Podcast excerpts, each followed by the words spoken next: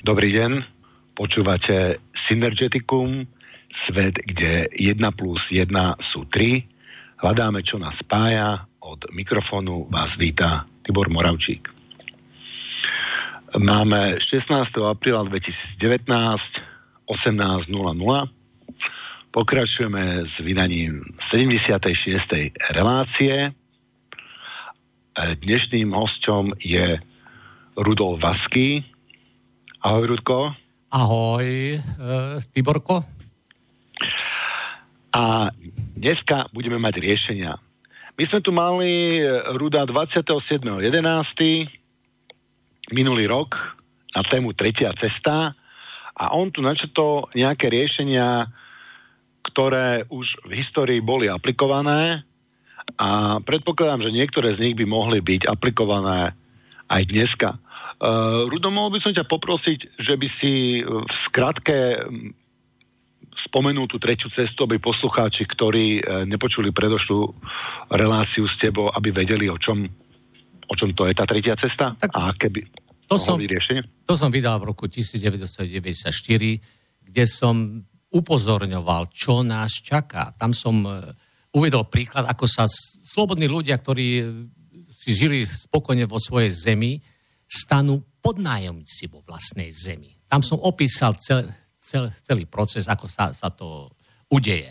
No tam som varoval, že ku koncu som varoval, že toto nás čaká, ak proste, aby sme dali pozor. No a teraz už je to tu. Teraz ľudia, ktorí to čítali vtedy, to je, pán Vaský, mali ste pravdu, no ale tak ja som varoval. No. Tak tú tretiu cestu si môžete stiahnuť na, je to na mojom webe, tam si to môžete pozrieť, v prípade ja vám to môžem poslať ako FPD, ak sa to volí, FPD? No, takže, PDF. No. Takže toto tu išlo, tam som vysvetlil celý kasinový efekt, čo robia úroky v ekonomike, no a takže teraz ľudia hovorí, tak mal si pravdu, no ale čo teraz? Ako sa to dostať von? Čiže už sme sa stali podnájomci vo vlastnej zemi. No a to riešenie bude dneska.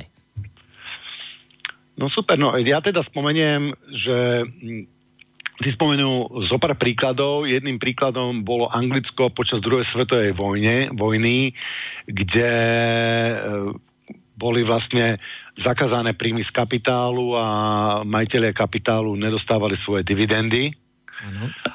A ďalší príklad bol Nemecko po druhej svetovej vojne, kde oni síce pôvodne chceli spraviť niečo iné, pôvodne chceli vlastne odškrknúť podporovateľom nacizmu, aby nemohli finančne podporovať nacizmus.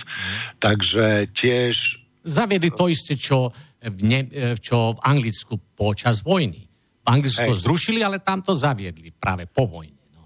Tam to zaviedli a bolo vlastne zdaňovanie všetkých ziskov a dividendov, ktoré 4%, či jak to bolo? Ktoré nešli na reinvestície. 100% zdaňovanie ziskov a dividendov, ktoré nešli na reinvestície. Takže ak si dal na reinvestície, si platil nulovú daň. Ak si to dal dovačku, si platil 100%. No. Mm-hmm. Efektom toho bolo, že to Nemecko bolo vlastne, nikto mu nedokázal konkurovať, že všetky zákazky, to čo si spomenul v Koreji a v nejakých iných krajinách, dostávali Nemci, lebo Nemci boli schopní ponúknuť dať takú cenu, jakú proste žiadna iná kapitalistická krajina ponúknuť nemohla. Nemohla, pretože oni nemuseli tvoriť získa dividend, lebo načo však. A to sa odrazilo tak, že v korejskej vojne oni tam proste všetky dodávky na materiála, čo bolo treba, tam nemali konkurenciu. No, takže, no. Ale dobre, vieš čo, poďme takto. Ja som si zabudol moju elektronickú cigaretu, takže preto ideme, neviem, jak toto prežijem, no ale dobre. Ideme teraz toto riešenie vysvetliť. No, predtým ale, ako prídeme k tomu riešeniu, tu sa musí vysvetliť nejaké základné veci, nejaké pozadie. No, začneme takto. Áno. tlača. No. Tuto my všetci vieme, že Šereš podporuje lavičiarov. Teda v Amerike aspoň Šereš považovaný za lavičiarov. Amerike on podporuje všetkých marxistov. Marxistické organizácie marxistov podporuje. Proste on je považovaný za lavičiara. A teraz otázka je, ako to? Kapituje kapitalista? Podporuje lavičiarov? Čo sa tu deje?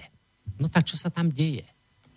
To je veľmi dôležité podporovať marxizmu a proste tých nositeľov marxizmu, aj všetké sociálne demokracie a to, lebo aj sociálne demokracie sú založené na Marxovej teórii. No, takže aj keď sa nehlásia, že my sme marxická strana, ale aj všetky tieto moderné sociálne demokracie, čo sú marxistické tieto, oni sú založené na Marxovej teórii. Na čo je problém s Marxovou teóriou? No problém jeden je ten, že tá Marxová teória už nie je platná. Čo urobil Marx? Ja nemám problém s Marxom, ale problém je Marxová teória, Marxová ideológia. Totižto keď Marx písal Das Kapital, on definoval kapitál ako peniaze, vyprodukované prostriedky produkcie a pôda.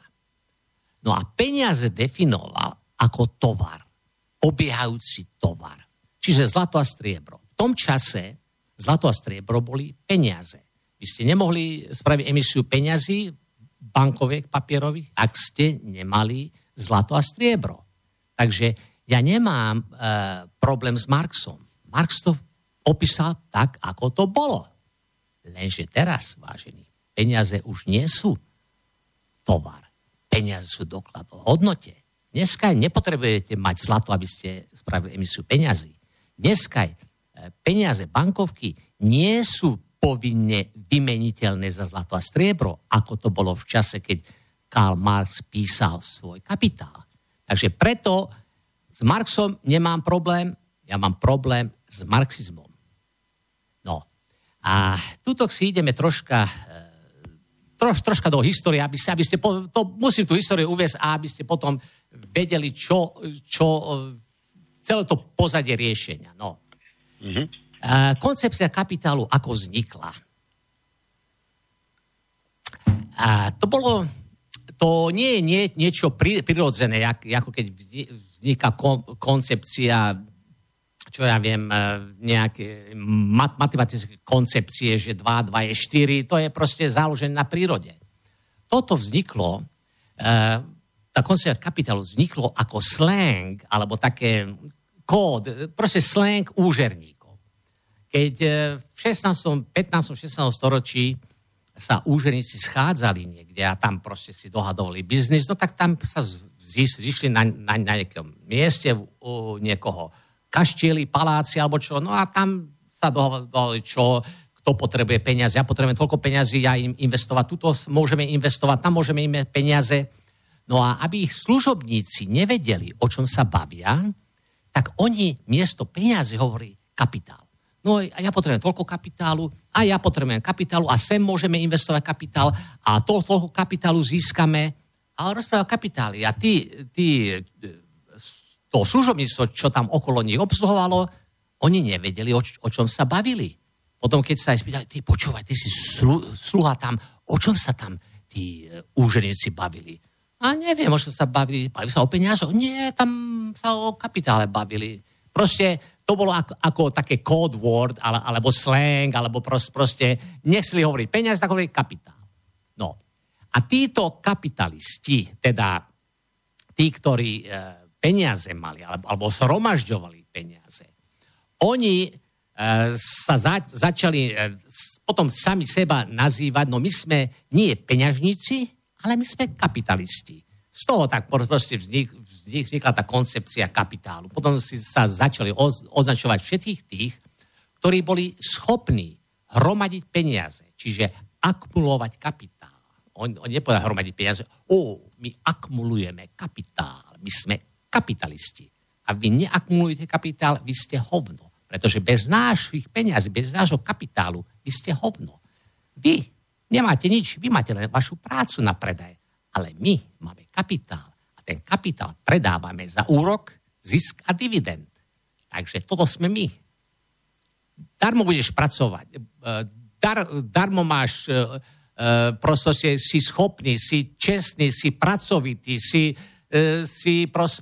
máš zručnosti. Ty si hovno, pretože ty nemáš kapitál. Bez kapitálu si hovno, ale my sme páni bohovia. No a toto... Dobre. No. Prepáč, len ti do toho skočím, no ale neboli vlastne vlastníci kapitálu už na koni aj dávno predtým, než začali slovo kapitál využívať, neboli už, poviem príklad, 2000 rokov na starom Ríme. Dobre, k tomu sa idem dostať, ty si super, ty mi čítaš myšlienky. No tak, ja ti poviem, archeológii našli v Egypte pred 3000 rokov pred našim letopočtom. Už sa používalo zlato a striebro ako peniaze. Proste to bol malý ingot posekaný na kúsky, no a toto sa používalo ako peniaze. Takže už je dokázané, vedecky dokázané, že peniaze a tovar, že zlato a striebro sa používalo ako platidlo minimálne 3000 rokov pred našim letopočtom. Náš letopočet je 2000 rokov, to znamená 5000 rokov od dnes, pred dneškom už sa používalo zlato a striebro ako platidlo, ako peniaze. No a toto bolo proste, siaha až po tisíce ročí. Tí, ktorí dokázali zhromaždiť toto zlato a striebro, tí boli ako bohovia, tí boli nad kráľov.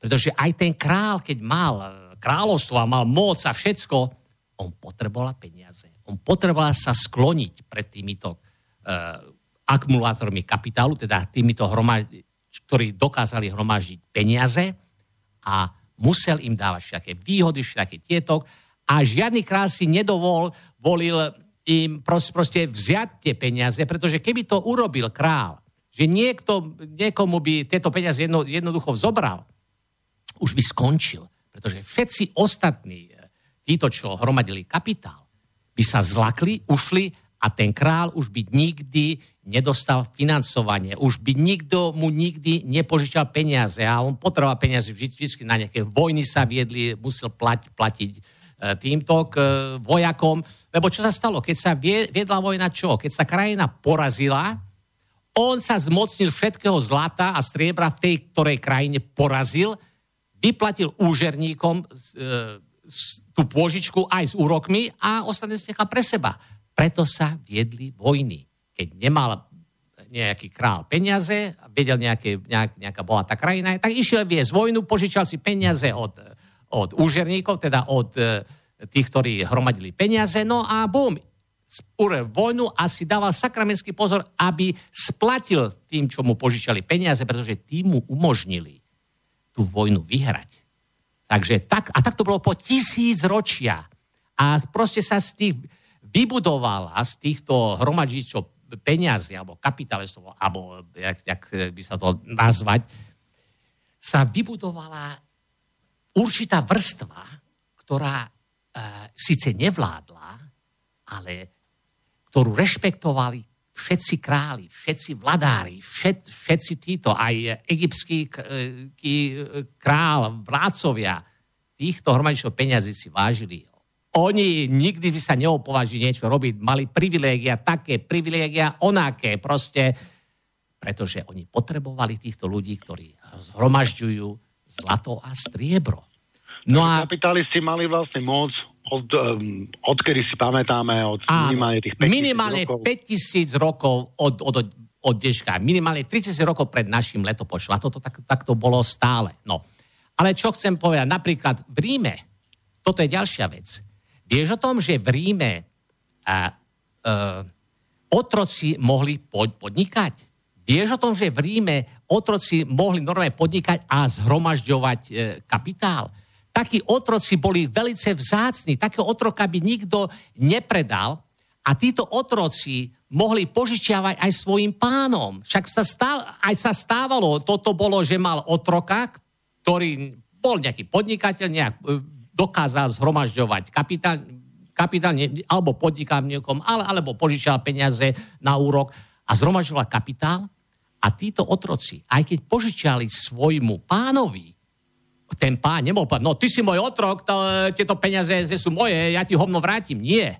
Ten otrok by išiel ho zažalovať a svojho pána by išiel zažalovať a ten pán by to musel vrátiť.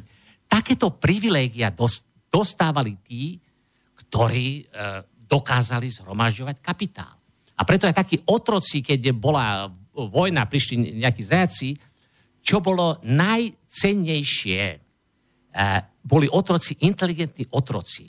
A títo otroci kúpili, proste Rímania kúpili a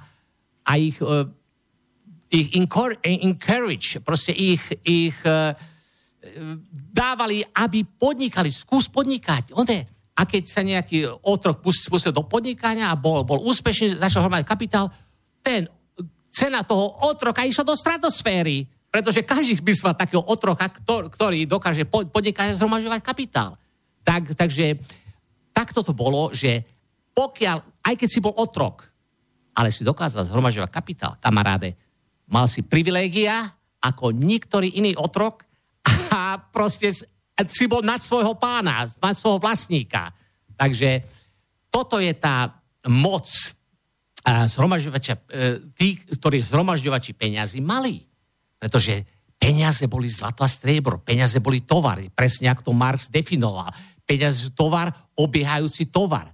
Však toto, keď sa robila Cromwellová revolúcia, predtým, čo zverejnili Grand Remonstrance, keď ideš na Google, daj si Grand Remonstrance, alebo vy, čo ste na Slovensku, dajte si Grand Remonstrance. Čo to bola? To je veľká sťažnosť. Toto sa stalo predtým, jak ten král Juraj, neviem koľký v Anglicku, keď tam vládol, Angličania sa sťažovali. A túto sťažnosť mu dali a on ignoroval tú sťažnosť. To tak, čo spravili Angličania, on túto Grand Remonstrance rozmnožili, už vtedy bola tlač, Guttenbergová tlač, rozmnožili túto veľkú sťažnosť a priklincovali to na všetky kostoly v Anglicku. No a ľudia to čítali, ľudia sa začali búriť a jeden článok, jedno artikl, čo tam bolo požadovanie ochrany pred Židmi. No ale toto neznamená, že keď požiadali ochranu pred Židmi, že Angličania boli antisemiti. Nie, pretože iba Židia v tom čase požičiavali peniaze na úrok. No a pravda, že Angličania boli zdieraní, oni mali všaké privilégia, zobrali majetky a tak ďalej. Takže to bola jedna požiadavka na kráľa, anglického kráľa, aby ich ochránili pred Židmi. No, teda pred bankármi. Vtedy sa nepoužívalo v Anglicku slovo bankár, ale sa povedal Žid ako eufemizmus pre bankára, lebo vtedy ešte nebola koncepcia bankovníctva. No a čo sa stalo? Keď prišla táto Cromwellová revolúcia, tam spravil poriadok, ťali hlavu tomuto, tak Cromwell vyhnal všetkých Židov. No čo sa stalo? Títo Židia odišli z Anglicka, ale zobrali svoje zlato a striebro. Výsledok bol čo? Nebolo obeživo v Anglicku, nebolo zlato a striebro, neboli peniaze, nemal kto požičiavať a dávať do obehu peniaze. Tak čo spravil Cromwell? Povolal Židov späť, teda bankárov. No. Takže nedalo sa zbaviť.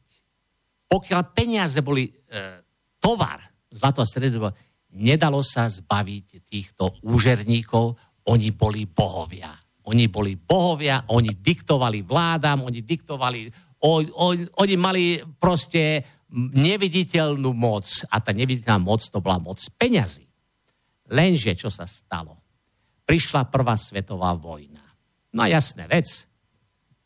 Vtedy títo úžerníci neviem, na ktorej strane budeme, nevieme, ktorá strana vyhrá, ideme sťahovať svoje zlato. Pretože do prvej svetovej vojny všetky peniaze boli kryté zlatom, bol zlatý štandard. Teda znamená, že povinne bankovky boli vymeniteľné zlato a striebro.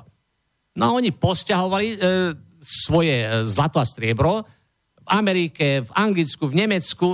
No a všetky tieto štáty, ktoré išli do vojny, Amerika, Anglicko a Nemecko, nemohli vymieňať peniaze za zlato, nemali zlato, z čoho viesť vojnu. No tak čo spravili? Povedali, dobre, bankovky nebudú vymeniť zlato a striebro, oficiálne akože boli kryté zlatom, ale neboli vymeniteľné za zlato. No tak čo sa stalo? Trebalo obrovské materiálu. Amerika musela tlačiť obrovské peniaze, obrovské objemy emisí peňazí. Anglicko muselo tlačiť obrovské emisie peňazí, Nemecko muselo tlačiť obrovské emisie peňazí. No a títo bankári sa tešili, haha, dobre, že sme stiahli naše zlato, dobre, že nemáme nič investované, však tu bude inflácia jak hrom, kurva, nech sa tam dozabíjajú, ale našim peniazom sa nič nestane, my nebudeme mať žiadnu stratu. No a tak sa stalo. Prišiel rok 1914, začala vojna, obrovské masy sa museli platiť, pretože tam trebalo vyrábať tanky, auta, nákladné auta, munície, delá, a potom už aj lietadla vynašli, potom lietadla vyrábať bomby a toto a helmy a žrádlo pre vojakov a toto. Proste miliardy sa tlačili obrovské peniaze a bankári sa rehotali. Hajajaj, my sme múdri, my neprídeme o žiadne peniaze. A v Amerike napríklad boli obmedzené dividendy na 4%. V tom čase si povedal, sereme na ich dividendy, však bude inflácia, sereme na nich. Takže títo výrobcovia v Amerike mohli si robiť zisk, ale len do výšky 4%. No a rehotali sa to. Prišiel rok 1914, prvý rok vojny, nič sa nedeje, žiadna inflácia. Druhý rok vojny 1915, obrovské masy peňazí sa dávajú do obehu. Nič, kurne, žiadna inflácia. 1916. Kurne, šopa, žiadna inflácia. Pokračuje výroba, produkcia, obrovské produkcie. Pšenica sa pestuje, kukurica sa pestuje, toto sa vyrába a topánky pre vojakov, helmy, topánky, pušky, zbranie, gulomety, to sa vyrába. Kurne, žiadna inflácia. 1917. Bum, ďalej, bum, sa... bombarduje sa to, zabíjanie sa, materiálu sa ničí sa materiál, všetko. Materiál sa musí nahradiť nový materiál. Kurva, žiadna inflácia. 1918, bum, prímerie, žiadna inflácia. Inflácia bola, neviem, v Amerike 0,5%. Alebo tak nejak, neviem teraz, alebo v Nemecku to bolo 0,5%, neviem, proste takmer nulová inflácia. Pozrite si, vy, ktorí máte záujem, aká tú mieru inflácie počas vojny v Nemecku, v Anglicku a v Amerike. Pozrite si to, tú mieru inflácie. Ja len teraz takto z hlavy hovorím, ale to bola minimálna inflácia. A títo bankári užili si, kurva, vojna skončila, obrovské miliardy sa tu investovali, my sme nič na tej vojne nezarobili. Čo sa to tu udialo? A zaňať, čo sa to tu udialo? No a potom na to prišli. Títo hajzli na to prišli. Moment, napijem sa. Oni zistili jednu závažnú vec. Inflácia nenastala z jedného jediného dôvodu. Tie miliardové sumy z astronomické emisie peňazí, ktoré boli dávané do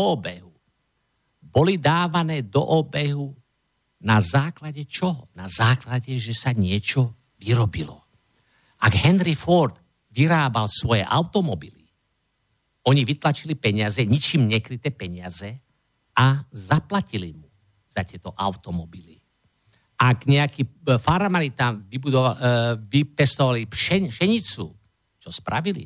Nemali peniaze, nemali zlato, striebro, vytlačili peniaze, zaplatili tomu farmárovi za pšenicu, z toho sa robil chleba a všetky tieto zásoby pre vojakov.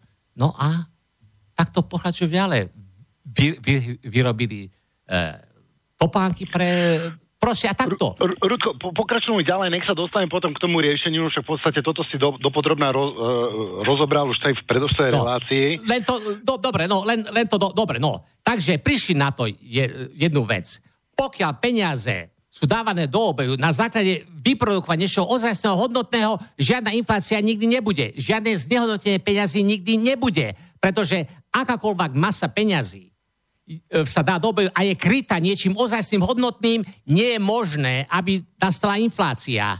ale keď sa masa peňazí dáva do obehu a niekto si z tej masy peniaze berie dovačku za nič, no tak ten nič nevyprodukuje, ale peniaze vo vačku má, no tak nastáva znehodnocovanie peňazí. No a Nemci toto, ten, jak sa volá ten, čo napísal Breaking of Inter-Slavery, Breaking of zlomenie úrokového otroctva, ten Friedrich, no neviem, ten jeden Nemec napísal a tam to vysvetlil.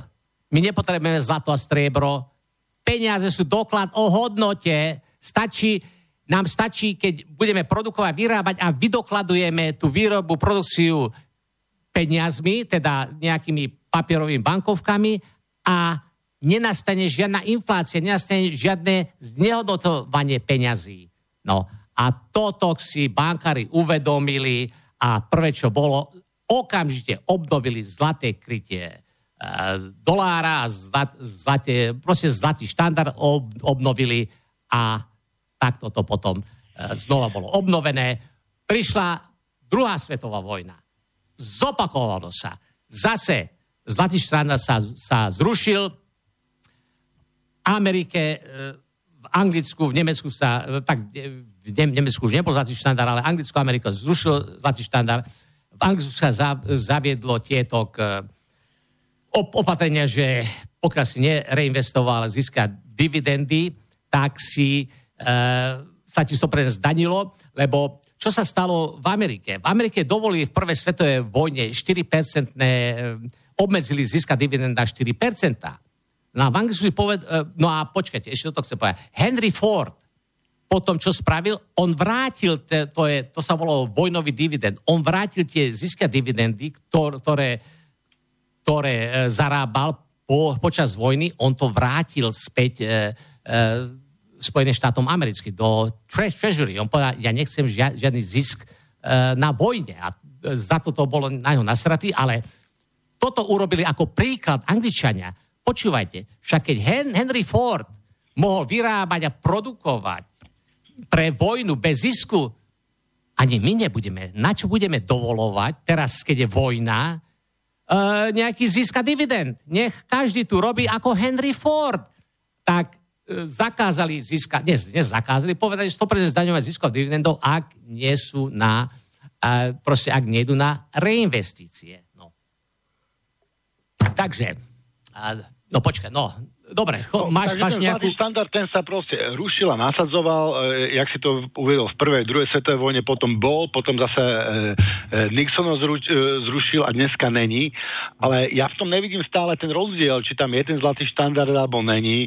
Tí kapitalisti tak, či onak zarábajú. Áno, ale prečo? Parazitujú a odsávajú zo spoločnosti našu produkciu. No. Jedine, keď ju neodsávali, keď boli buď obrovskými daňami, že 100%, 96% a tak ďalšími daňami obrovskými zaťažení, ako si spomenul to v príklade Anglická a Nemecka, alebo potom, ako to spravili komunisti, že znárodnili výrobné prostriedky a vtedy za tí kapitalisti tiež už nedokázali odsávať z tej spoločnosti. Takže ja by som tu videl dva také základné modely, buď obrovitánske zdaňovanie, ktoré by dneska nazvali títo liberáli určite, že komunizmus, alebo vlastníctvo výrobných prostriedkov. No, dobre, a teraz si poviem, prečo je to tak dôležité pre Šerešovcov udržovať marxizmu pri živote.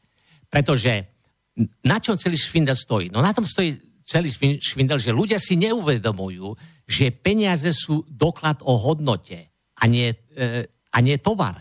My vôbec nepotrebujeme týchto zhromažďovačov kapitálu. Už my nepotrebujeme. To bolo potrebné vtedy, keď zlato bolo, keď peniaze boli tovar, zlato a striebro. Vtedy áno, ste potrebovali týchto ľudí.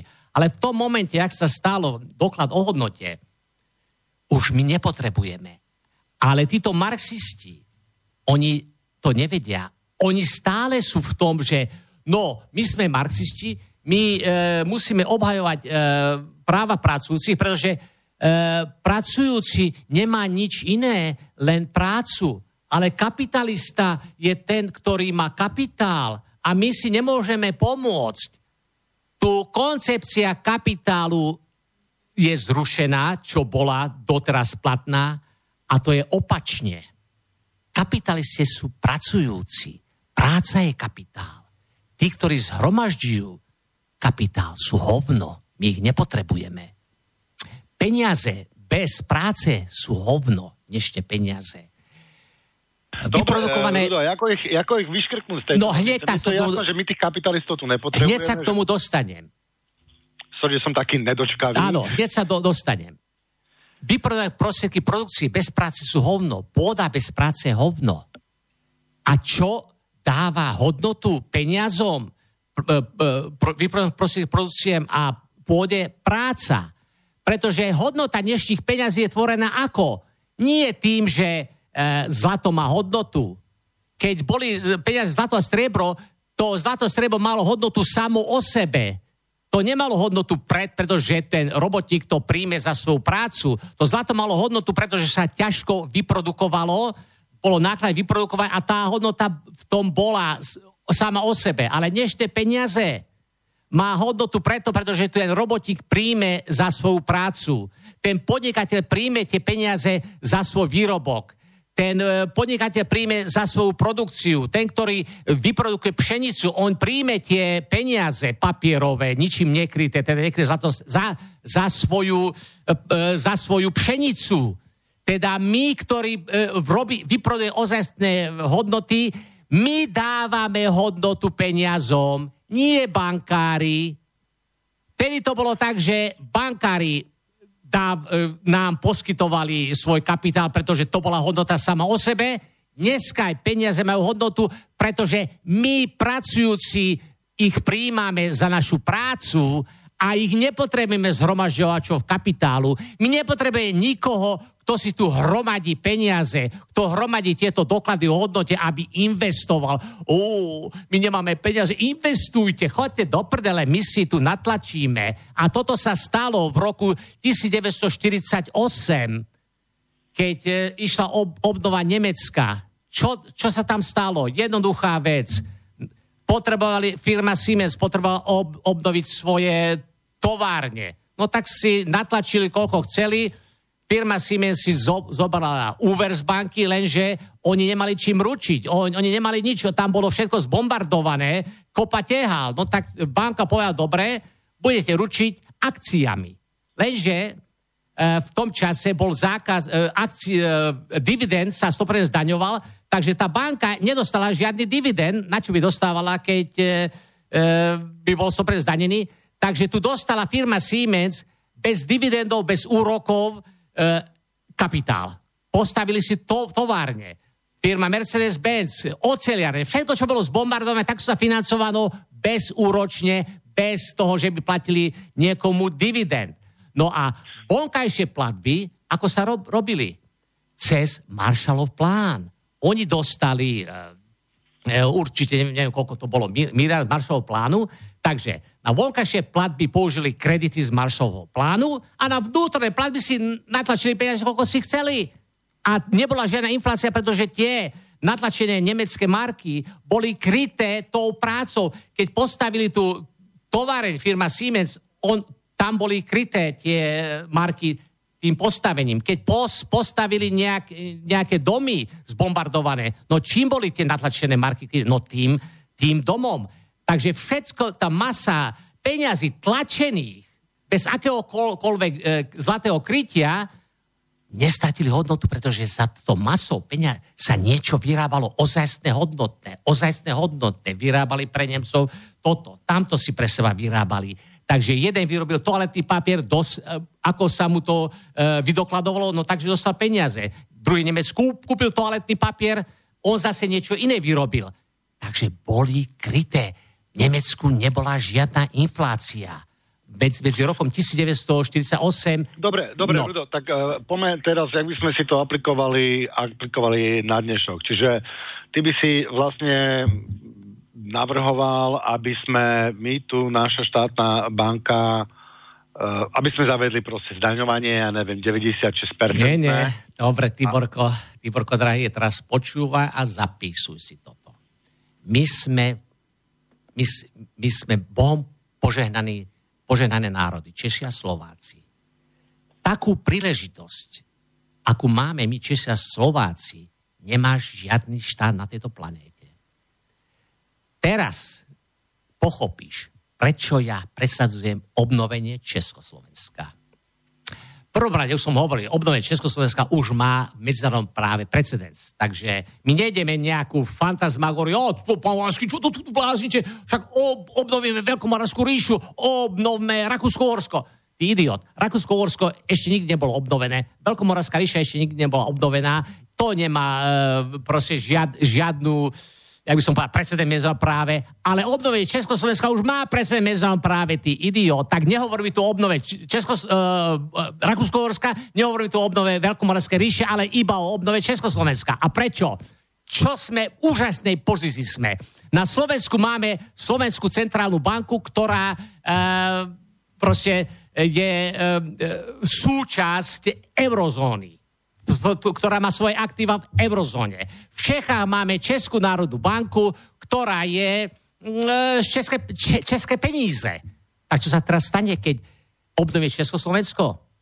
Zanikne Slovenská národná banka? Nezanikne, pretože Slovenská národná banka je oddelená entita. To nie je ako ministerstvo financií alebo ministerstvo hospodárstva. Keď zanikne Slovenská republika, obdnes Československo, slovenské ministerstvo financií zanikne, slovenské ministerstvo hospodárstva zaniká.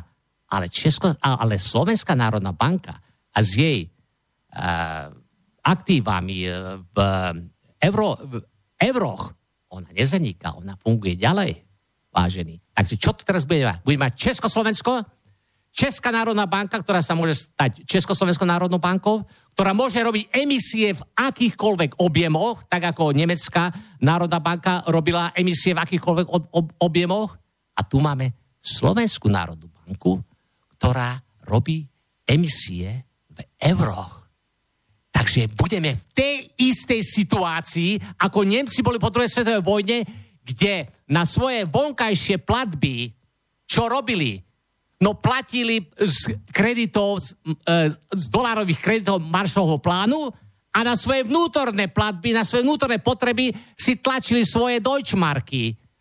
Tento istý scenár tu máme pri obnove Československa. Tak, že na vnútorný obchod by sme používali Československú korunu, vydávanou Českou národnou, alebo respektíve Československou národnou bankou, ale Československá národná banka by zároveň bola aj súčasťou z eurozóny? Nie, Slovenská národná banka. Tá by tu ostala, tá by je tu ďalej.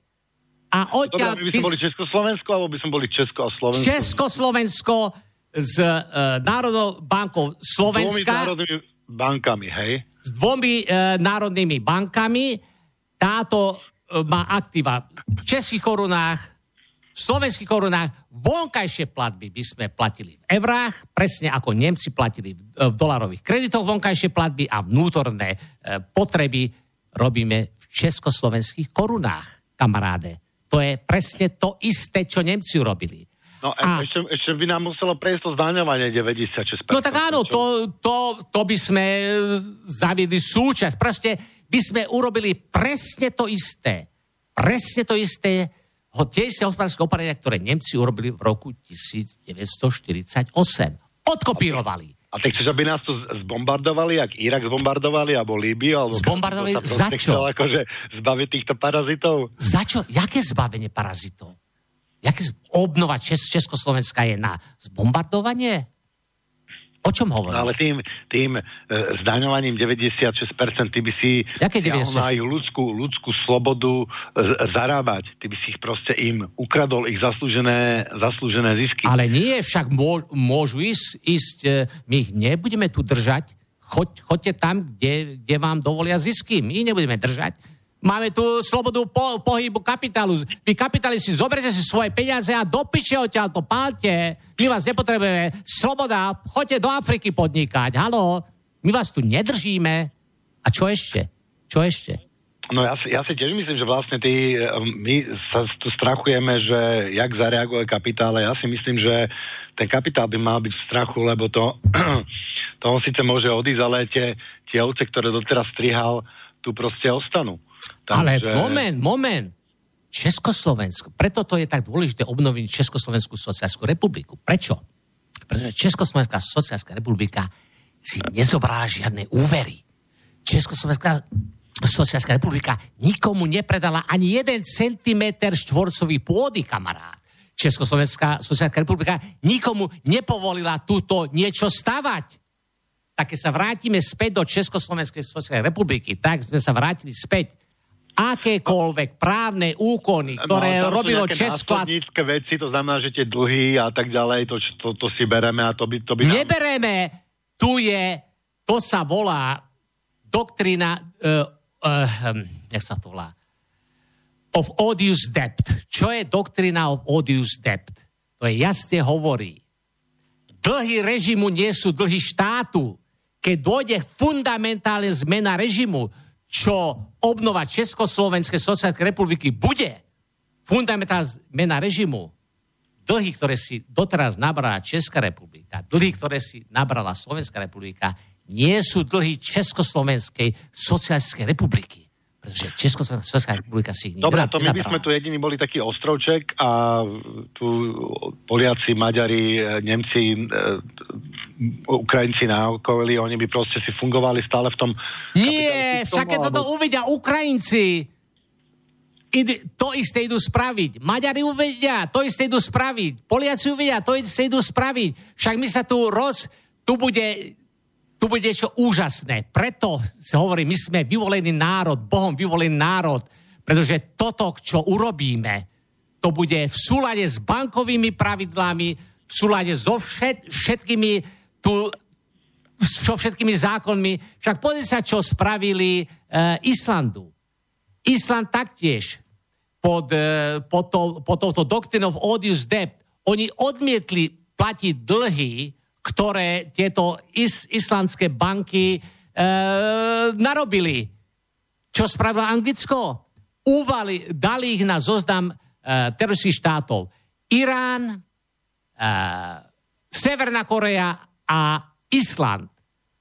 Proste boli na zozname teroristických štátov, ale išli na medzinárodnú arbitráž, medzinárodný súd. Anglicko bolo donútené ich zobrať dole z tohoto zoznamu teroristických štátov.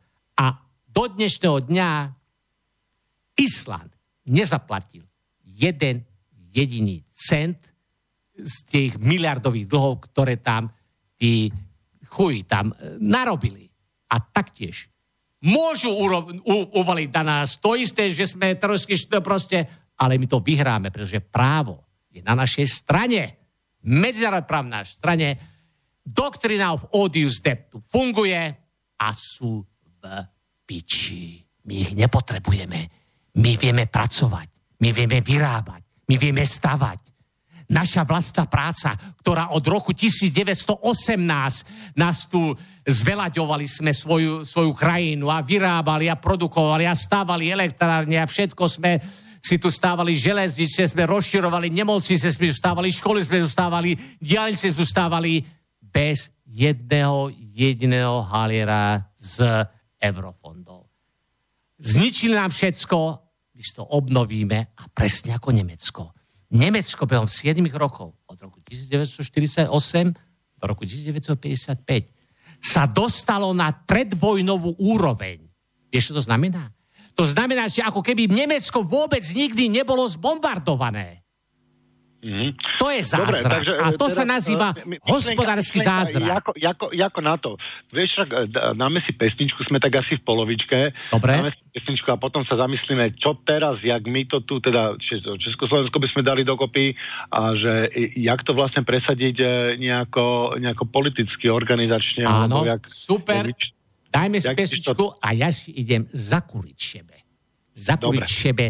Cigaretu, lebo nemám túto elektronickú cigaretu, tak sa idem zblázniť. Ale ide ti aj tak. Takže idem zblázniť. Ja už... Martina o pesničku. Takže ospravedlňujem sa, ak tuto som nejaký šialený, ako šialenec, ale ja hovorím, nemám cigaretu. To nikto nečakal od teba, Rudo, to fakt.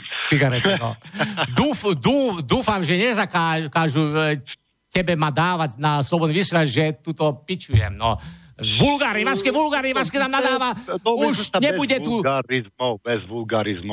Tak áno, však ale vieš, keď som nervózny potom... Tak si daj tú cigaretku. Takže ospravedlňujem sa za akékoľvek vulgarity. Ospravedlňujem sa, nie že teraz Moravčíkovú reláciu zrušite. Vaský bol vulgárny, už to Moravčík nebudeš mať túto viac vysielanie. On bol vulgárny. Tak to nebude. Ja tak dúfam. Vedím, že ne. Dobre, Rudo, choď na tú cigaretu a Martin, poprosím ťa o pesničku. Dobre, nejaký beat tam daj. Dobre, čau.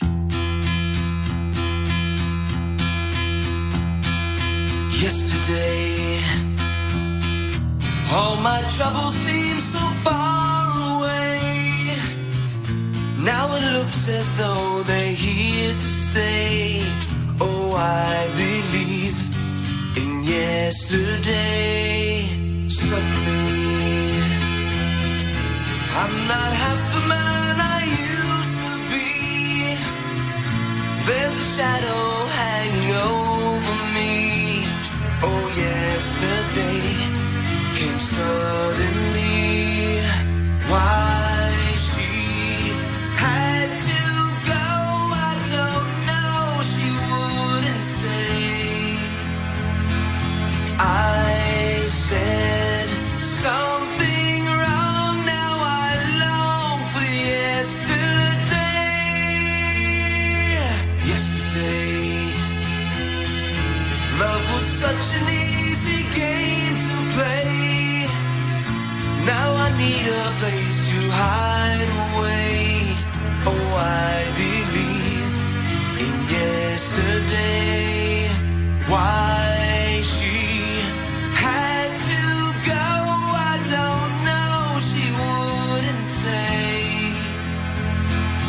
I said something.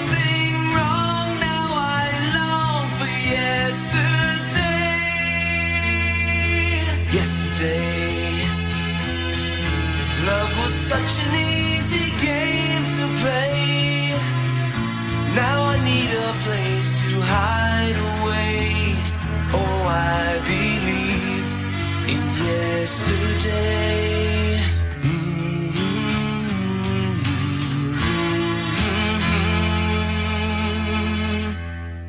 Takže sme tu späť v relácii Synergeticum, kde je našim hostom Rudolf Vaský. Téma je riešenia. Ešte prvne nadviažem na to, ja by som sa tu ohradil oči také veci, že Soros je lavičiar. Teda, ja považovaný v Amerike za lavičiara. V Amerike... Tak, tam sú... To je 100%.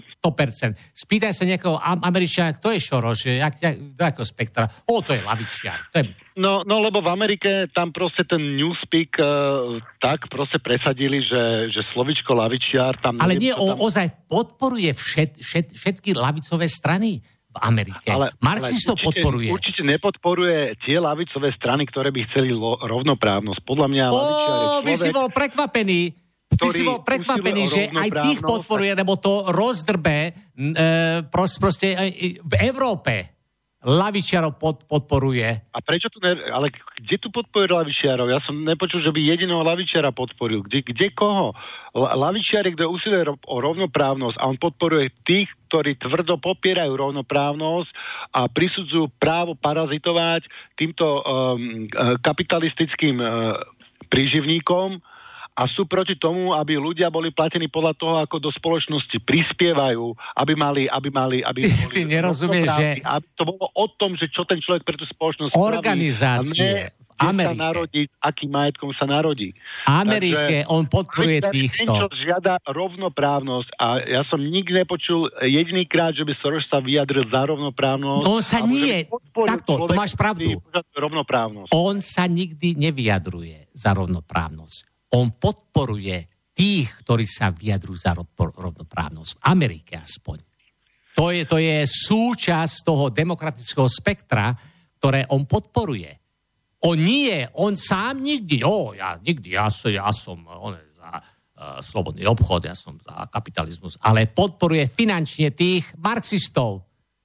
Prvých marxistov podporuje finančne v Amerike. To, možno nejakých kvázi teraz, čo také, aby sa zmietli výrazy, tak ľudí nazývajú proste neomarxistami, aj keď tí vlastne neomarxisti akože vôbec nepožadujú, ja neviem, zoštátnenie, zospoločnenie výrobných prostriedkov, ale podporujú práve to súkromné vlastníctvo výrobných prostriedkov. Človek, ktorý podporuje súkromné vlastníctvo... Počkaj, ja ti poviem presne, koho čo si môže overiť na internete. Tsiparis, vieš, že Tsiparis v onom Grécku, to podporuje. Ano, no. To je Šerešov človek.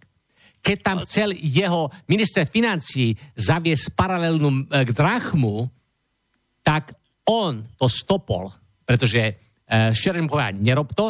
Pretože čo by sa stalo? To by sa stalo presne čo v Nemecku.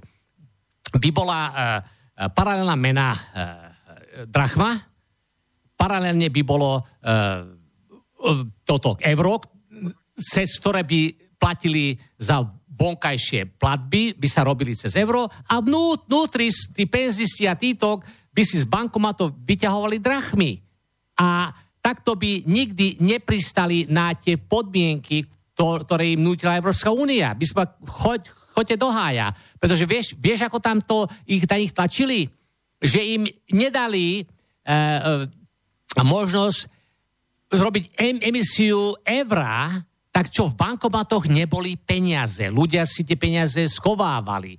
A títo penzisti, keď dostali penziu, si nemohli kúpiť chleba, nemohli zaplatiť za elektriku, plyn, nemohli si cibulu kúpiť, nemohli si kúpiť mlieko, títo penzisti. A tento minister financií, tak dobre, strad na nich, zavedem paralelu menu drachmu, ktorá bude vymeniteľná, proste urobiť to, čo sa urobilo na Slovensku, keď sa prechádzalo na euro. Bolo paralelná mena, bola Slovensko a euro. Takže ste išli do obchodu, ste mohli zaplatiť alebo s korunami, alebo eurami ste mohli zaplatiť. A toto isté chcel urobiť ten minister financií, a takto by potom nemuseli pristať na ich tvrdé podmienky, ale Šereš toto nechcel, tak Tsipras prikázal, nedovol to. No a výsledok bolo, že tento minister financií, jak sa volal, Muftariz, alebo neviem, jak sa volal, no on odstúpil. No.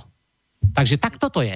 Tu je Šerešov, lavičiar. Nikdy, že by vlastne Šereš podporuje hlavných hentých. Niektorí sa síce vydávajú za lavičiar. Tsipras sa podporuje. On tam podporuje aj jeho cestu po Amerike.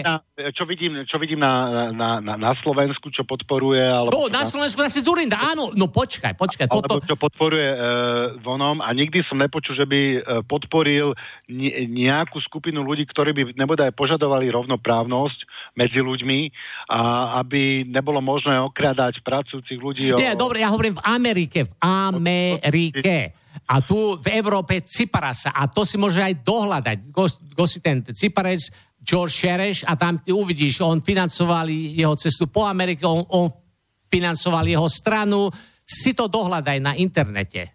No, takže tu ho máš. Ja som prekvapený, lebo to je prvýkrát, čo počujem, že by on podporoval naozaj skutočného lavičiara.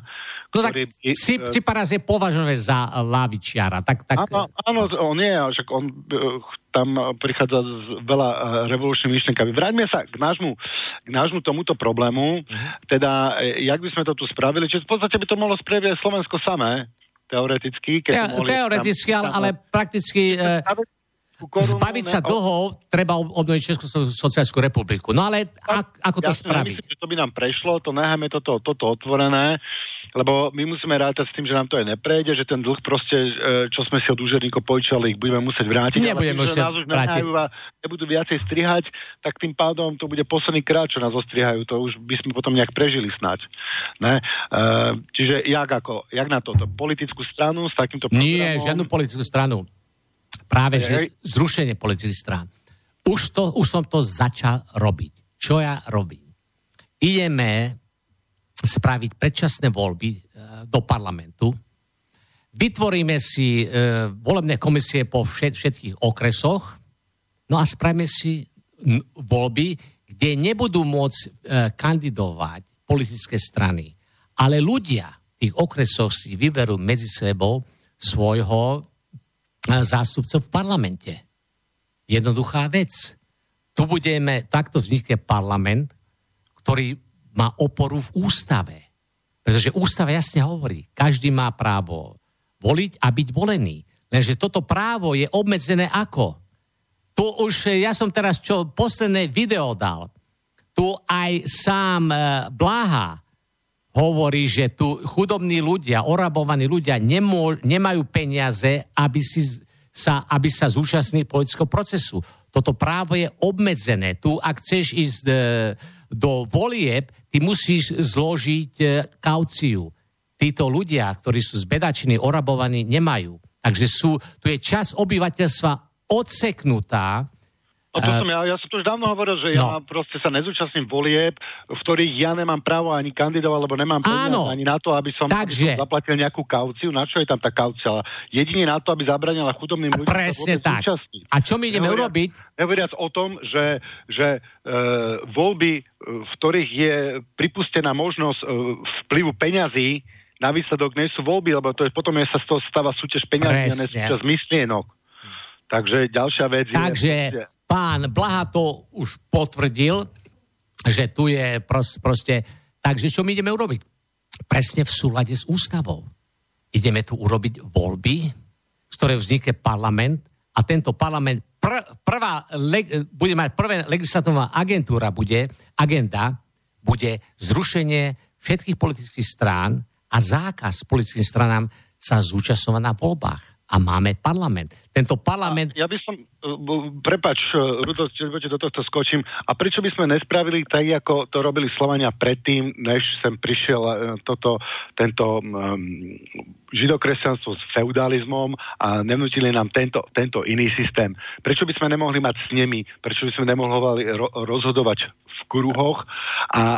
Preto, lebo to ústava neumožňuje s nimi. Ústava neumožňuje kruhoch rozhodovať, ústava tu jasne. Ústava nám umožňuje, moc pochádza od občana a ten rozhoduje sám alebo v zastúpení. Takže keď budeme rozhodovať sám, keď ja sa rozhodnem, že ja využijem moju moc občiansku sám priamo...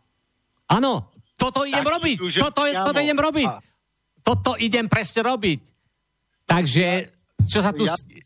Ja si len osobne myslím, že pokiaľ my nedokážeme, že zase tam bude nejaký zástupca, síce možno lepší zástupca... Ale bude odvolateľný, takže keď zvolíš nejakého blázna...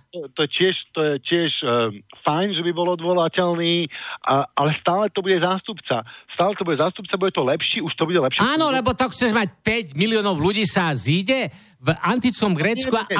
Nikdy sa nezíde 5 miliónov ľudí, ale my môžeme spraviť na podobnom princípe, ak je spravená Wikipédia, môžeme spraviť, že ku každej odbornej otázke sa tam zídu tí ľudia, ktorí z tej odbornej otázke niečo majú. Áno, to potom môže.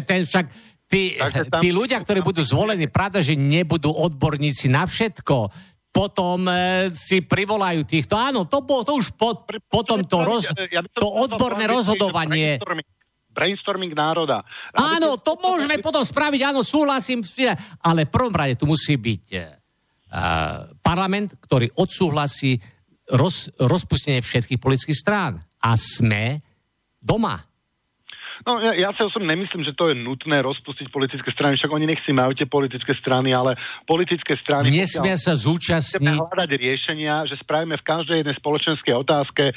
To už potom takto to budeme robiť, takto budeme vymýšľať a keď potrebujeme zistiť raketový výskum, tak si zdáme odborníkov na raketové motory, keď budeme potrebovať spraviť... Na raketové motory spravia s ním raketových odborníkov. Áno. A každý, kto tam k tomu bude mať čo povedať, ano. Tam ešte chemici povedia hento. Tam... My nepotrebujeme mať v parlamente týchto poslancov, ktorí sú odborníci na raketové motory. Jasné, veď, že nepotrebuje. Toto je už potom. To súhlasím, čo hovoríš. Nie, to je dobré. Toto je jadro, lebo pokiaľ zase má niekto dopredu patent na rozum, že tento to bude vedieť spraviť najlepšie. Nikdy nenájdeš človeka, ktorý... Ale áno, súhlasím. Spraví skupina mozgov, ktorí... Súhlasím. Takže začneme robiť rovno tieto snemy, kde začneme zháňať odborníkov. Jebem na odborníkov. Ja potrebujem tu mať parlament, ktorý mi dá právomoci, ktoré potrebujem na zavedenie ekonomiky. Toto potrebujem. A od ekonomiky sa bude vyvíjať všetko ostatné. Ja potrebujem tu mať, aby som mal právomoc zaviesť tie isté ekonomické opatrenia, ktoré boli zavedené v Nemecku po roku 1948. To potrebujem. A potom odborníkom na rakety. Ty, keď tu máš ľudí v parlamente, tak ten človek v parlamente, poviem príklad, že ich tam máš 150, tak každý má... 76 ich bude, no. Keď bolo 76 alebo aj 26, to je jedno. Proste každý z nich má nejakú rodinu, má niekoho, má niečo, za čo sa ho dá chytiť, za čo sa ho dá manipulovať. Ano. Niekomu povedia, pohrozia, hen tam niečo, niekomu tak, niečomu, a už sa začína politizovať. Výborne, výborne. Ide sa do toho okresu, kde bol zvolený. Pozrite sa, niekto chytil za gule, niekto mu dal 1 000 000, ale nevieme čo, možno, že mu dá od Penty 1 000 000. On akurát povie, že ne, on to rozhodol takto, lebo to je brutálny tlak. Fajn, on to rozhodol takto? Tlak kapitálu. Voliči, v tom okrese, pozrite sa, ako on rozhodol, toto je váš poslanec. V momente sa robia nové voľby, poslanec sa odvolá a je v piči, v momente. Ale toto dneska nie je možné. Lebo odsúhlasil, tam on už to odsúhlasil a to už je... Odsúhlasil si? Tak sa to ruší a ide sa znova, pretože je... Zase hľadaš niekoho, kto má patent na rozum, kto to bude vedieť namiesto toho, aby si to sám rozhodoval? Aby... Ty nerozumieš. Zavedeniu ekonomických opatrení nikto nebude mať patent na rozum, iba ja. Mne dajú poverenie zaviesť do ekonomické opatrenia, ja ich zavediem. Nepotrebujem žiadny patent na rozum. O toto to ide. Ty máš ten patent na rozum a ty to zavedieš. No a nebolo by lepšie, keby si ty ešte poradil s nejakými inými chytrými chlapíkmi, ktorí by toto mali čo povedať, ktorí majú skúsenosti. Že by skúsenosti v čom? Kto má skúsenosti v ekonomických opatreniach ktoré boli zavedené po roku 1948. Máš takých ľudí? Ty si naštudoval, tieto znalosti prinesieš, každý si ich zobere a každý povie k tomu, ako by sa to mohlo aplikovať. Dobre, alebo daj mi meno. A môže dávať nejaké daj mi meno. Ale podstatné, aby sme to robili v kruhu, aby sme... ako král Artúš za kruhovým stolom rozhodovali, aby nemal nikto dopredu patent na rozum, ale aby... V roku 1948 Ludvík Erhard mal patent na rozum? Nemal patent na rozum, pretože opatrenie zdaňovať získať dividendy 100%, ktoré nešli na reinvestície, bolo zavedené rozkazom americkej armády. Generál Clay rozkázal. Ale potom si to rozmysleli a prišli s novým rozkazom a... V roku 1955! Ale v roku 1948 Erhard musel konať v súlade s rozkazom generála Kleja, teda zdaňovať 100% zisky a dividendy, ktoré... Po pár rokoch to zrušili. Ale už bolo Nemecko na predvojnovej úrovni.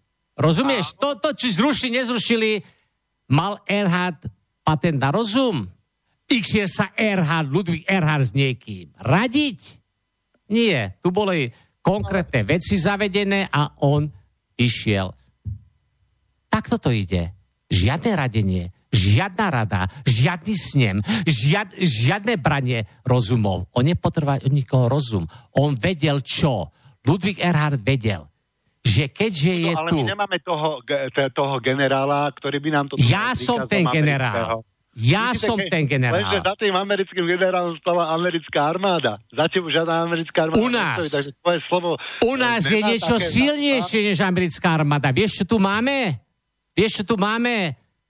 Judikatúru konvencie o genocíde. Vieš, čo to znamená? Že páchatelia genocídy môžu byť popravení a ich majetok skonfiškovaný. Ale nie konfiškácia, ak sa robí dneska, ale okolité rodiny. Ty vieš o tom, že tu bol národ uvedený do takých životných podmienok, ktoré naplní skutkovú podstatu genocídy, ako je definované v článku 2 písmeno C konvencie o genocíde. Ty o tom vieš? Vieš čo, ako mrzí ma to, v akom je celé Slovensko stave, však preto robíme aj tieto relácie a preto sa snažím hľadať riešenia a preto sa tu vlastne o tom rozprávame, ale ja si nemyslím, že to bude také jednoduché. Nebude to jednoduché. Parlament verziu 02. Nebude to jednoduché, ale tá sila, ktorú máme my, ja. No, ty sa zase tej sily chceš zdať. Ty máš silu. Tá sila. Vieš, čo je moja sila? Zase dáš niekomu druhému, aby on to vybavil za teba. Že, neboj sa. Tá sila, ja ti poviem, ty nevieš, o aké sile hovorím.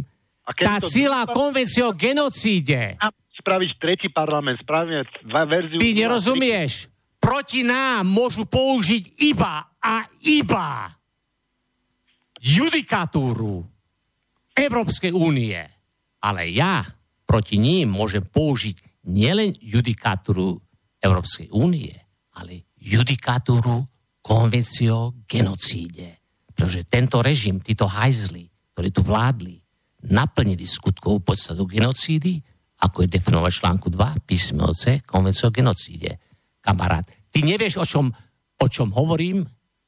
Budeš vedieť jednoho dňa, o čom hovorím, keď sa tu začnú týchto páchatelia genocídy opravovať. Potom uvidíš. Takže, tak. No, možno sa také niečo stane všeli, čo sa môže stať. Ja nehovorím, mne sa to len nezdá ako systematické riešenie, ktoré by vlastne zabránilo, aby sa niečo také... Dobre, tebe sa to nezdá. Ktorý by... Zdanie, tvoj názor je toto, tvoj názor je to v poriadku. To máš právo na svoj názor, máš právo na svoje zdanie, máš právo na svoje pocity. By, rovnako by tam boli billboardy. Máš právo na svoje dojmy. Ako pri tomto, aký by tam bol rozdiel medzi tým parlamentom, teda? Ja si to neviem predstaviť. Čiže to bol druhý parlament, tam by sa ľudia mohli... Jak by si to nazval? To bol parlament? By sme mali dva parlamenty? Normálne alebo... parlament. A presne ako tento parlament, lenže bolo predčasné voľby, aby zrušil tento parlament, ktorý je založený na politických stranách. Zákaz... politickým stranám sa podieľať na... No, ale ty by si musel asi získať v tom parlamente väčšinu. A to... V ktorom parlamente? No... V tom novom parlamente, ktorý zíde predčasných volieb? No však ale... No tak áno. Zabrániš tomu, aby do toho parlamentu neboli Sorošovci napríklad volení. Ale nech Sorošov sa zvolia, nech volá Sorošovca, nech zvolia hoci koho. Ľudia uvidia, ak ten Sorošovec bude robiť niečo, čo je proti ich záujmom. A záujme všetkých je, aby sa obnovilo hospodárstvo. Záujme všetkých je, aby tu politické strany už nikdy nevládli. A on povie, no ale musíme tu nehať politických strán vládnuť. Čo? Ľudia, vo vašom okrese ste zvolili človeka, ktorý chce, aby politické strany tu vládli. V momente sa tam dejú nová voľby, hajzel je odvolaný a ide tam človek, ktorý nechce, aby tu nikdy už viac politické strany nevládli. No len ty musíš proste zabezpečiť to, aby ľudia boli natoľko uvedomení, že by si zvolili takýchto ľudí, ktorí takto vidia. Ale však ľudia zbedačení, orabovaní sú tu. Ja si myslím, že keby išli tí istí ľudia, ktorí volia, by volili... Ale môžu ísť Šerešovci, ale čo je hlavné, že tu idú ľudia kandidovať, ktorí boli orabovaní, ktorí boli ošvindlovaní a doteraz nemohli voliť. Tu idú ľudia, ktorým bola spáchaná neprávosť na nich a doteraz nemohli kandidovať. Tu idú ľudia, ktorí žijú v biede a doteraz nemohli kandidovať, budú kandidovať. Tu idú ľudia kandidovať, ktorí žili bez nádejí a doteraz nemohli kandidovať, budú kandidovať. Tu idú ľudia kandidovať, ktorí žili v mizérii. Oni môžu kandidovať teoreticky do niektorých, dobre, nemôžu do parlamentu. Aj tam, do parlamentných volieb. Na parlament, keď majú 10 000 podpisov na prezidenta, môžu kandidovať na čokoľvek. Nie, to iné. Sú... Nerozumieš? No, tu nemusíš mať žiadne podpisy, aby do tohoto parlamentu, ktorý ja idem robiť, aby si išiel kandidovať. Nepotrebuješ žiadne podpisov, ale ľudia tam vlastne prídu a dostanú hlasy. Dajme tomu 10 000 zbedačených, orabovaných ľudí, ktorí žijú v biede, mizerii, hlade, beznadeji, zúfalstve, ide kandidovať v jednom okrese. 10 000 ľudí, áno, urobia sa primárky. Z týchto 10 000 ľudí v primárkach sa zoberú prvých 10, 15 alebo 20 ľudí, ktorí dostanú najviac hlasov, no a potom idú ďalšie voľby, áno. A ano, to budú parlament zostavený. Tam nevyhrali ľudia typu Čaputovej. Nech tam ide, keď ju zvolia Čaputovú ako zastupujú parlamentu, tak nech ju zvolia. No, títo ľudia, ktorí žijú v biede, mizerii, hlade, beznadeji, zúfalstve, čo im Čaputová povie? No ja som jedna z vás. Ja žijem celý život v biede. No, ja žijem celý život v mizérii. Ja žijem celý život... tendenciu aj biedný voliť dneska ľudí proste rovnako biedných. Ale nevolia! Biední ľudia nechodia voliť. Rozumieš? Čaputovú ani jeden biedný človek nezvolil. Ani jeden človek, ktorý žije v biede, hlade, mizérii, beznádeji, zúfalstve, neišli voľbám. Veď 50% obyvateľov neišlo k voľbám a to sú tí, ktorí dneska boli zbedačení týmto režimom. Preto neišli voliť. Na čo? Čaputová mi nepomôže, ja nejdem voliť, ja tu žijem v biede, mizerii, hlade, beznadeji, zúfalstve, ja tu nemám čo elektriku zaplatiť. Ja môžem... Máme nejakú ďalšiu otázku.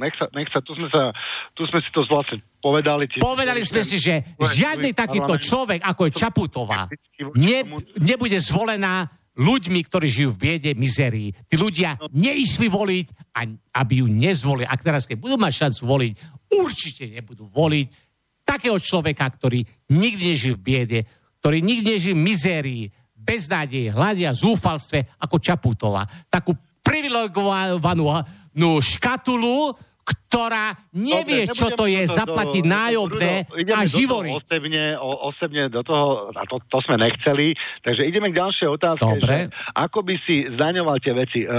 Dneska odborníci ekonomici hovoria, že je veľmi ťažké zdaniť ten kapitál, lebo je tak tekutý. Áno, tekutý, ale že my nepotrebujeme kapitalistov. My si natlačíme... ako chceš zdaniť tie zisky, vieš, či ti neotečú tie zisky. Nech otečú, ale kam otečú? Zisky a povieš, že to je vývoz tu do Číny a vlastne v hociakom tovare ten zisk otečú, či to budú auta, alebo cesnak slovenský, ktorý začneme konečne... No tak, kamarát, tu sa končí, čo sa tu robilo. Tu vyrobíš niečo, tu platíš dane. Ty nebudeš, ak si cyperská firma a vyrábaš na Slovensku, ty nebudeš platiť dane na Cypre. Tu vyrábaš, tu tvoríš zisk, tu platíš dane. A presne tak to bolo v Nemecku. Tam neexistovalo, aby nejaká firma cyperská vyrábala produkty v Nemecku a platila daň na Cypre. To neexistovalo. Si nemecká firma, tu to vyrábaš, alebo si zahraničná firma, tu vyrábaš, tu platíš dane.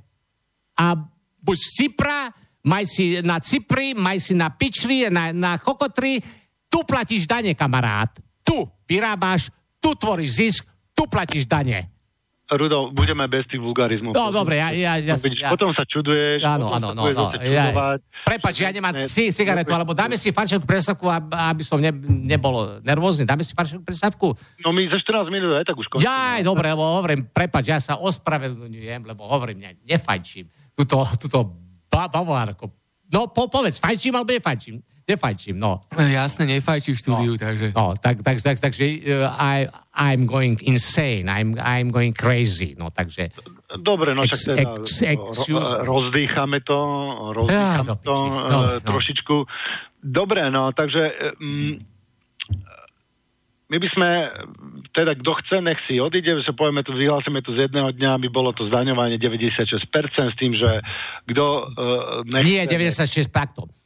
95% osobný príjem sa zdaňuje, osobný príjem nad určitú hranicu, teda nad 20 000 eur ročne, alebo to, a 100% zdaňovanie ziskov a dividendov. Takto, aby to bolo jasné, o čom hovoríme. Nie 96%, ale 95%. 96% bolo v Amerike zdaňovanie po druhej svetovej vojne. Však preto aj Amerika išla hore. Tam bolo toto zdaňovanie. Potom to zrušili, no a teraz Amerika ide dole, no. A to si nikto nevie zrátať, že proste keď sa to zdaňovanie takto zvýši, tak vždycky príde hospodársky zázrak. Tak oni to vedia, ale oni to nepotrebujú. Títo hajzli to nepotrebujú. Oni potrebujú tvoriť zisky a dividendy, no. No však to ľuďom musí byť jasné, že keď ku všetkému, že tu je nejaká výrobná hodnota, ja neviem, poviem príklad z tejto šalky, ktorá je... Áno, lenže ako to dneska funguje. Musí byť zaplatený aj zisk nejakého človeka, ktorý to vlastne... Ľudia si to uvedomujú, ale politické strany, ktoré sú financované týmito hajzlami, to nedovolia presadiť. Rozumieš? Preto treba zákaz politických strán a ľudia si priamo to musia vyberať svojich poslancov a nie cez politické strany. Ja súhlasím. Ja, akože, že zakážeš síce politické strany a oni si sa budú volať politické strany, ale budú sa volať, ja neviem, čajové kluby.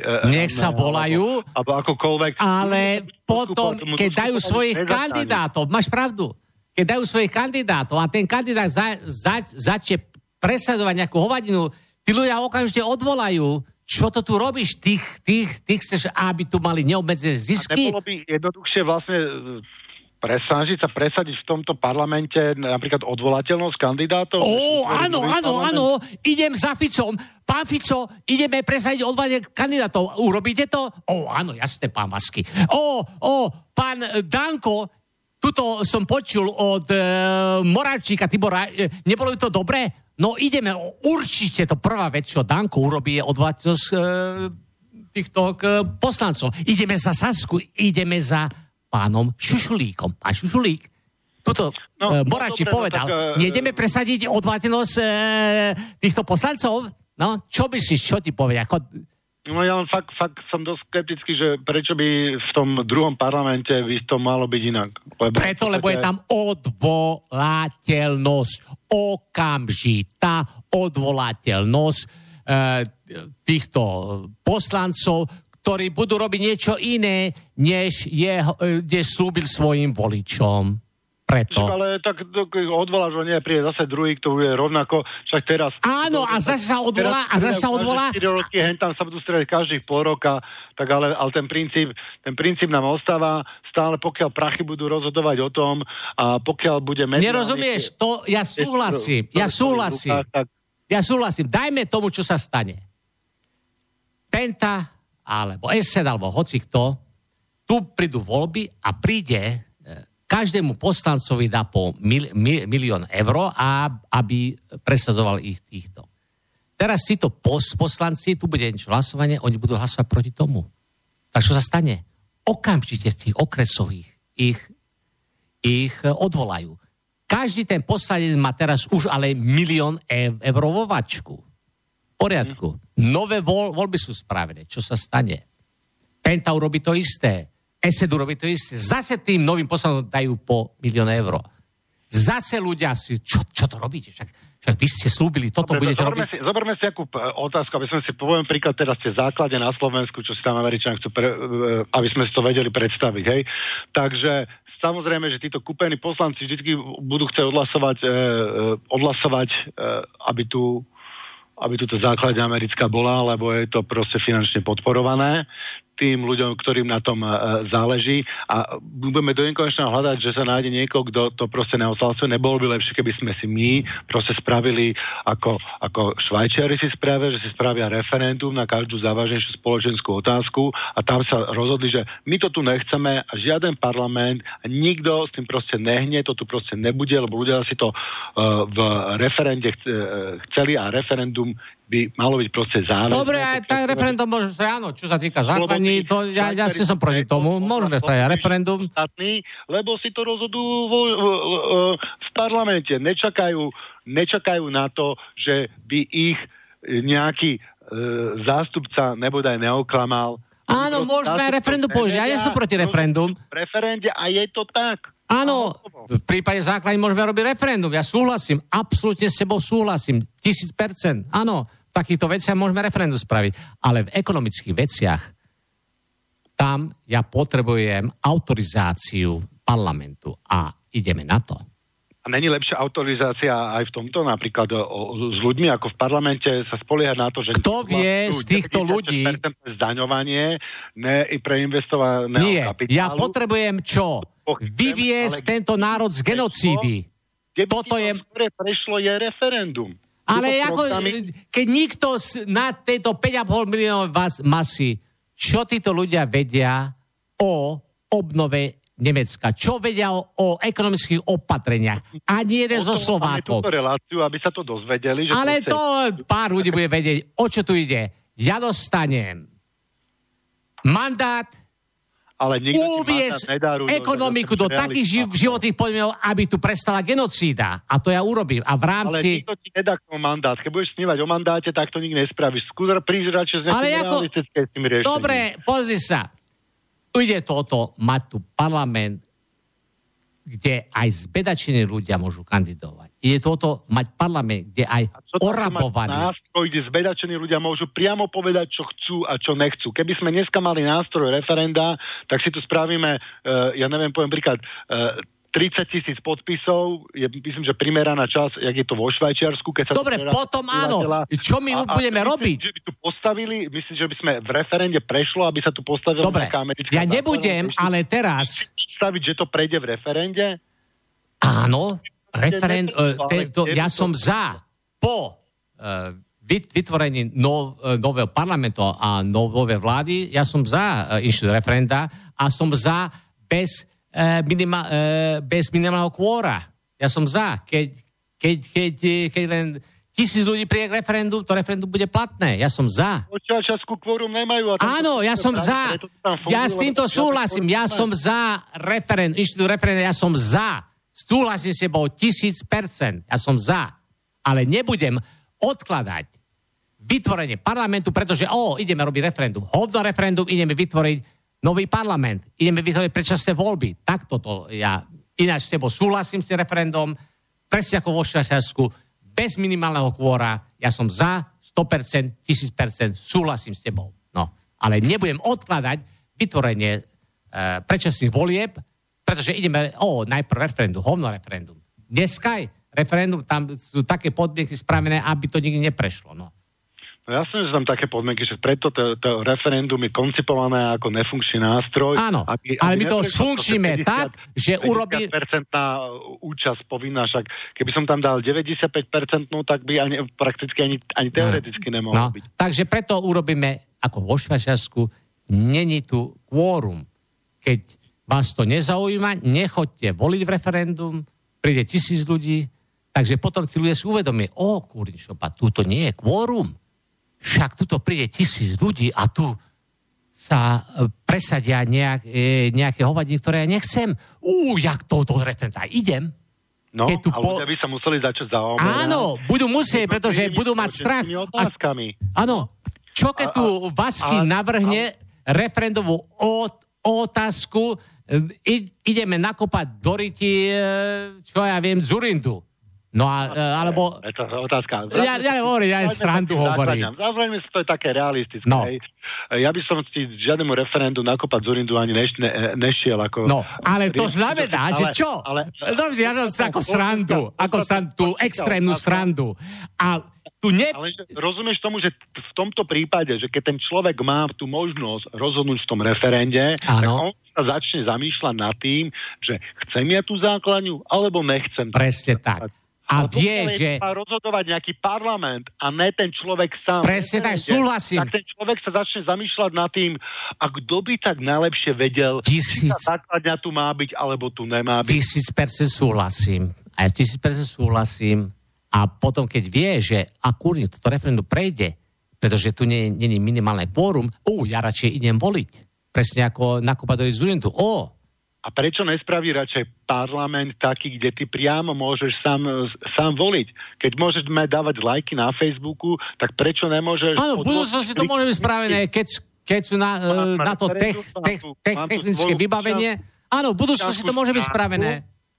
Súhlasím. Stránku a mám tu referenda, každý deň hoc aj 2-3 referenda, ktoré proste... Áno, súhlasím, to sa dá spraviť. Teraz je informačný vek, to sa dá spraviť, súhlasím. Všetkým súhlasím. Teraz momentálne to nejde, ale v budúcnosti to pôjde. Súhlasím, 100% s tebou. Tak poďme spraviť už ten nový parlament, teda nech je takýto elektronický, elegantný. Elektronický, máš na to vybavenie? Ty máš na to elektronickú odej? Ja mám teraz prestať organizovať voľby, pretože ideme elektronické toto robiť? Ja neprestanem. Ty rob to elektronické, a keď to elektronické spravíš, bude to hotové, fajn, ale medzi tým ja idem zostaviť nový parlament. Čo na to povieš? No tak, ale ty nemôžeš zostaviť nový parlament, lebo ty, keď zostavíš parlament, tak ten parlament bude mať váhu tvojho občianskeho hlasu. Každý parlament, alebo každá... Uvidí, to je tvoj názor, a názor je zákonite mylný. Totižto názor musíš vedieť odlišovať. Striktné odlišovanie názor a vedomosť. Vieš, aký je rozdiel medzi názorom a vedomosťou? Názor je niečo, čo vzniká z pocitu, dojmu, zrušení a takýchto vecí. Názor je zákonne mylný, ale vedomosť vzniká na základe dôkazov, na základe niečo, čo ozaj je. Pocit, dojem. To je nie... Dobre, to... takže to je vedomosť, že ty spravíš ten parlament. Hej, to sa opiera o nejaké fakty. Áno. Ty poznáš budúcnosť. Nepoznám budúcnosť, poznám to, čo ozaj je. To je vedomosť. Názor je to, čo ozaj nie je. Čo sa zdá, že je, ale ozaj nie je. Nie je to založené na ozajstných veciach. Je to založené dojem, pocit, zrušenie nejaké. No a ty máš svoje názory, ktoré čerpáš zo svojho dojmu, zrušení, nejakom pocitu. Nejaké vedomosti budem mať, nebudem to všetko len názory a určite aj ty si na tom podobný, že tiež máš aj názory. Áno, ja názory, ale áno, ale to, čo ty teraz hovoríš, to je tvoj názor. A názor je podľa Platóna zákonite mylný. Vedomosť je neumilná. Veľmi nerad ti to hovorím, Rudolf, myslím si, že aj ty máš v podstate názor, že sa ti podaril takýto parlament spraviť, lebo mne sa to nejako nechce veriť. Akože kopec myšlienok, s ktorými prichádzaš, sú fajn a držím ti palce, ale neviem, možno tú cestu, ten spôsob, ako to spraviť. Pre Boha už máme 30, takže... musíme sa rozlúčiť. Ďakujem ti za návštevu. Dobre, Tiborko, ty si génius. Ty si nástroj Božej prozreteľnosti. A ďakujem ti, že si ma pozval do štúdia. Pôjde do histórie. Tento rozhovor ide do histórie slovenského národa.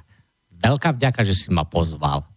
Ďakujem, že si prijal pozvanie, ďakujem poslucháčom, že nás počúvali, ďakujem Martinovi, že nám to tam zo štúdia zmiešal a teším sa o 2 týždne do počutia.